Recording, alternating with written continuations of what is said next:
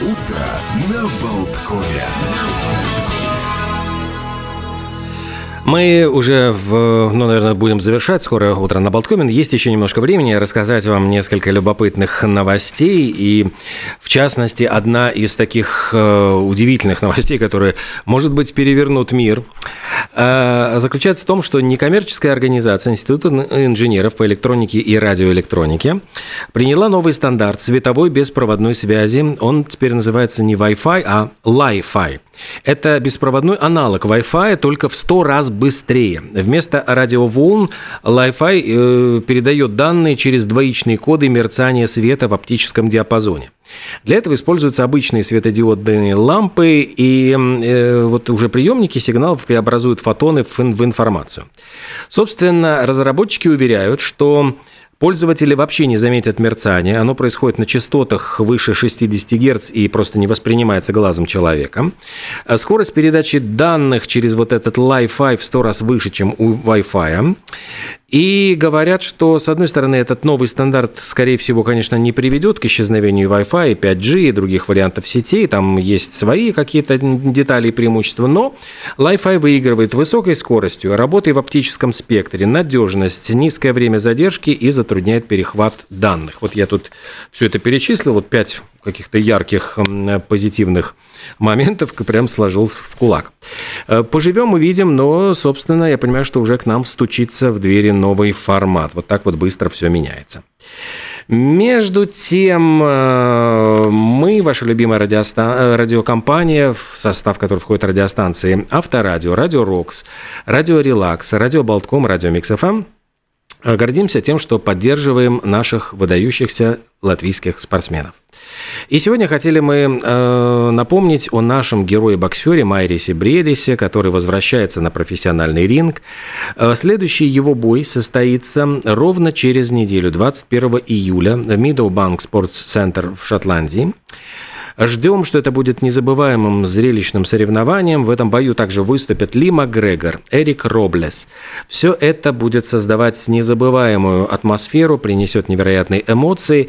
И если вы внимательно следите, за нашим эфиром, эфиром вот наших радиостанций, радиокомпаний, вы будете в курсе последних новостей о Майрисе Бредисе и его подготовке к бою. Мы будем рассказывать о его настроении перед этим событием, делиться подробностями, и у вас будет шанс стать частью этого великого спортивного события, а мы будем вашим связующим звеном, мостиком, спортивной связью вот э, с этими героическими событиями. Поддерживайте Майриса Бредиса вместе с нами, слушайте наши радиостанции.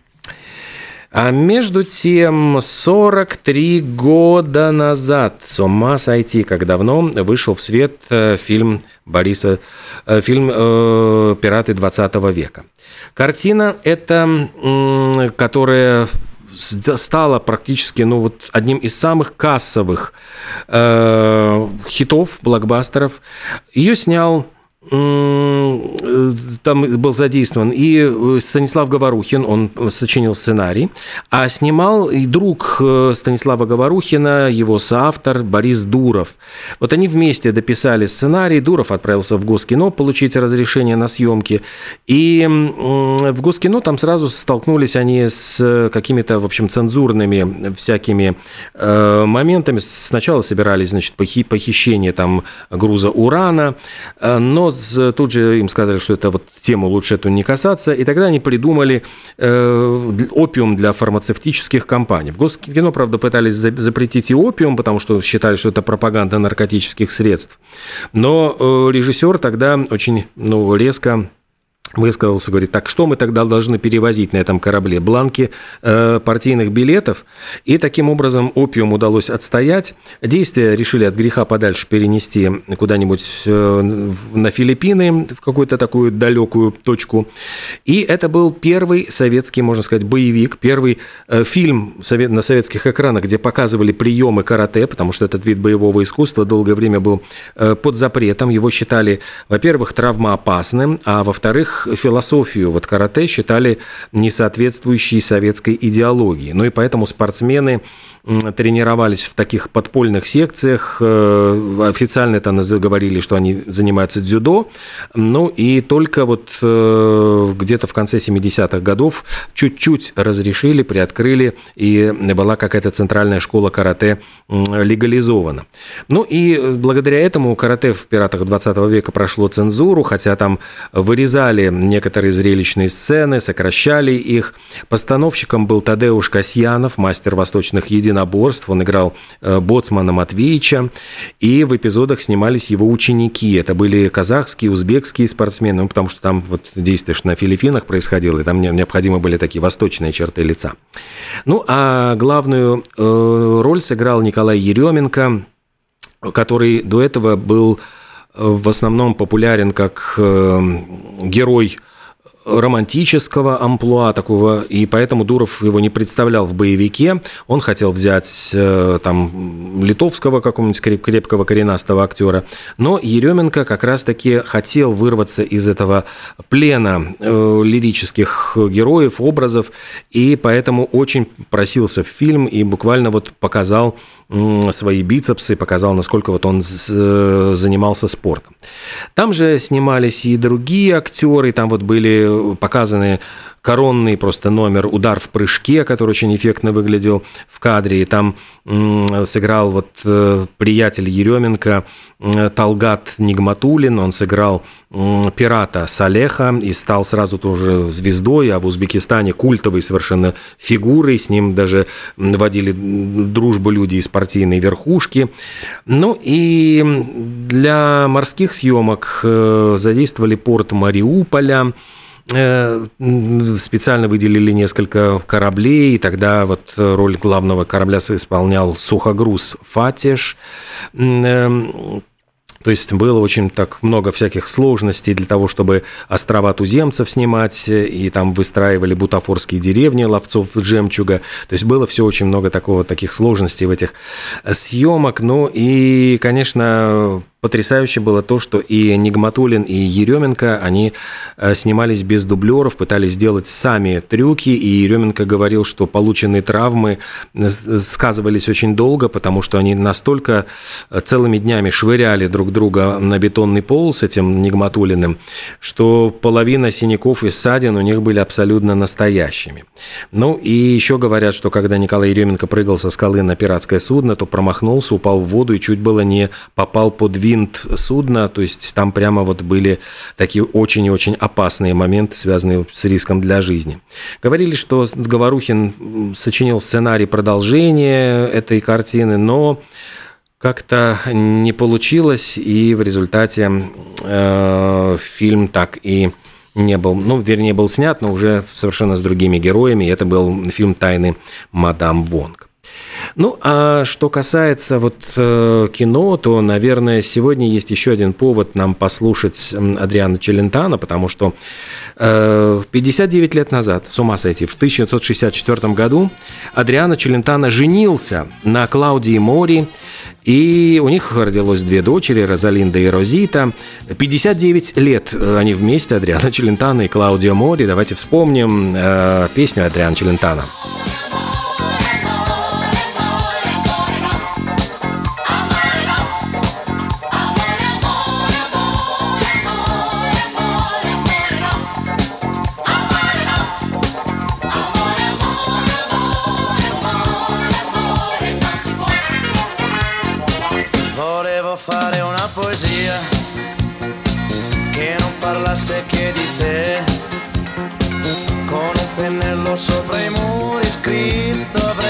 cosa sei per me. Volevo dire per la strada a gente che non ride mai Che sei diversa e che sei vera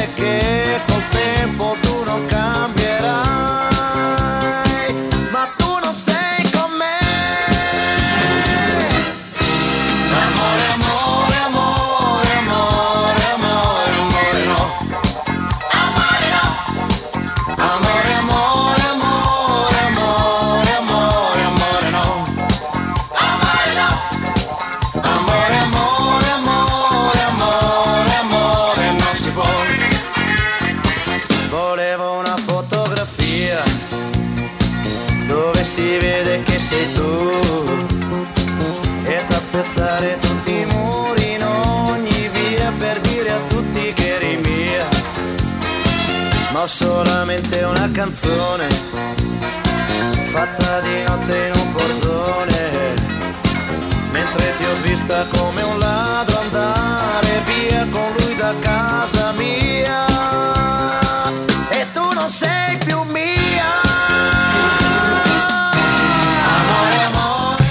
Ну что же, мы еще раз э, можем поздравить Адриану Челентану. 59 лет в браке. Я уж не знаю, какая это свадьба, надо будет проверить.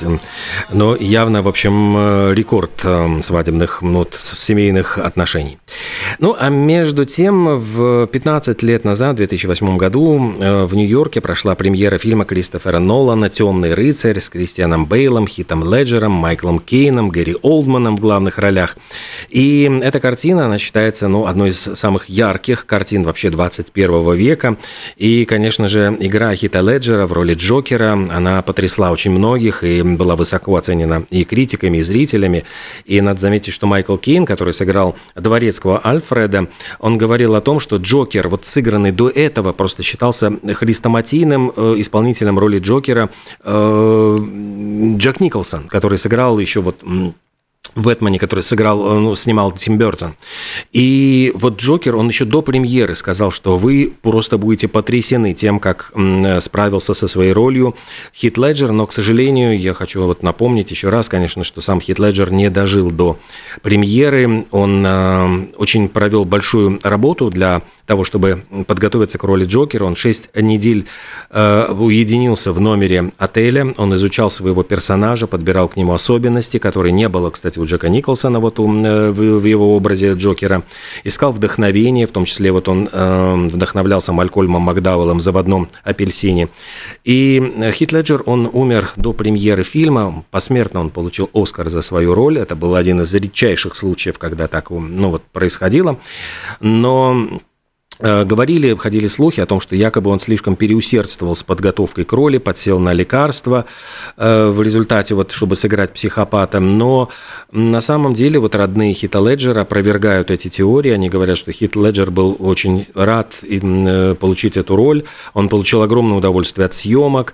Но на самом деле те лекарства, вот, которые он, его погубили, он принимал всю жизнь, еще до того, как он занялся этой ролью. Просто он их принимал как средство от бессонницы бессонницы, но в какой-то момент он принял этих лекарств слишком много. Ну и еще можно заметить, что вот э, такая фишечка была у Джокера, он э, облизывал губы, э, так вот как-то очень э, устрашающе и жутко. А на самом деле эта фишка появилась совершенно случайно.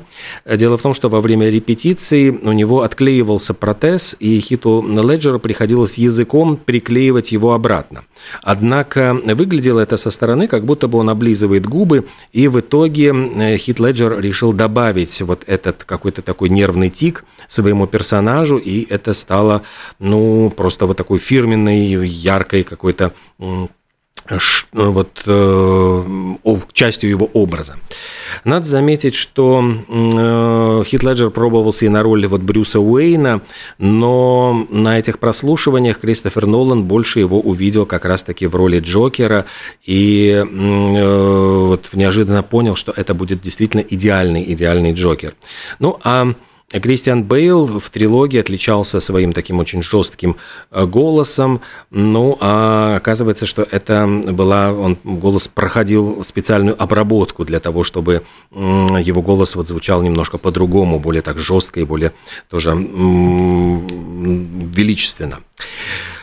А, ну, а, э, наверное, вот уже будем подводить эти итоги часа. У нас э, впереди программа э, с Еленой Хорошкиной э, про пригодность, а после 12 часов в рамках программы «Время Лилит» мы поговорим с диетологом с Лолитой Неймане, поговорим о диетах и о том, что вообще можно, что лучше, чем какие продукты исключить из своего рациона летнего. Ну, а завершить наш сегодняшний разговор я бы хотел, наверное, песней Spice Girls, потому что есть тоже хороший повод вспомнить эту группу девичью, потому что в 1997 году э, на волне просто вот этого невероятного успеха, популярности группы Spice Girls э, были выпущены чипсы Walker Spice Girls, которые в Великобритании были проданы только в Великобритании. 16 миллионов упаковок до конца года. Ну что, всем хорошего дня и до встречи уже в следующей программе про пригодность. horizonte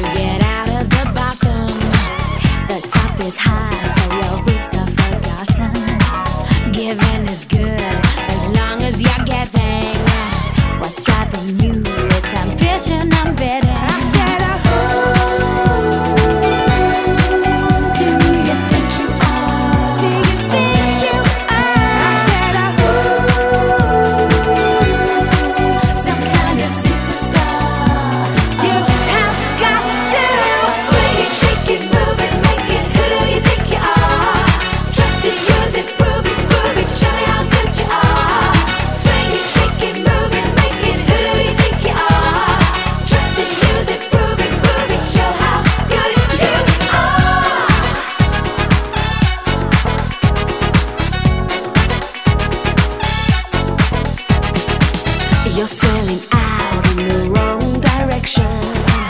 You've got the bug.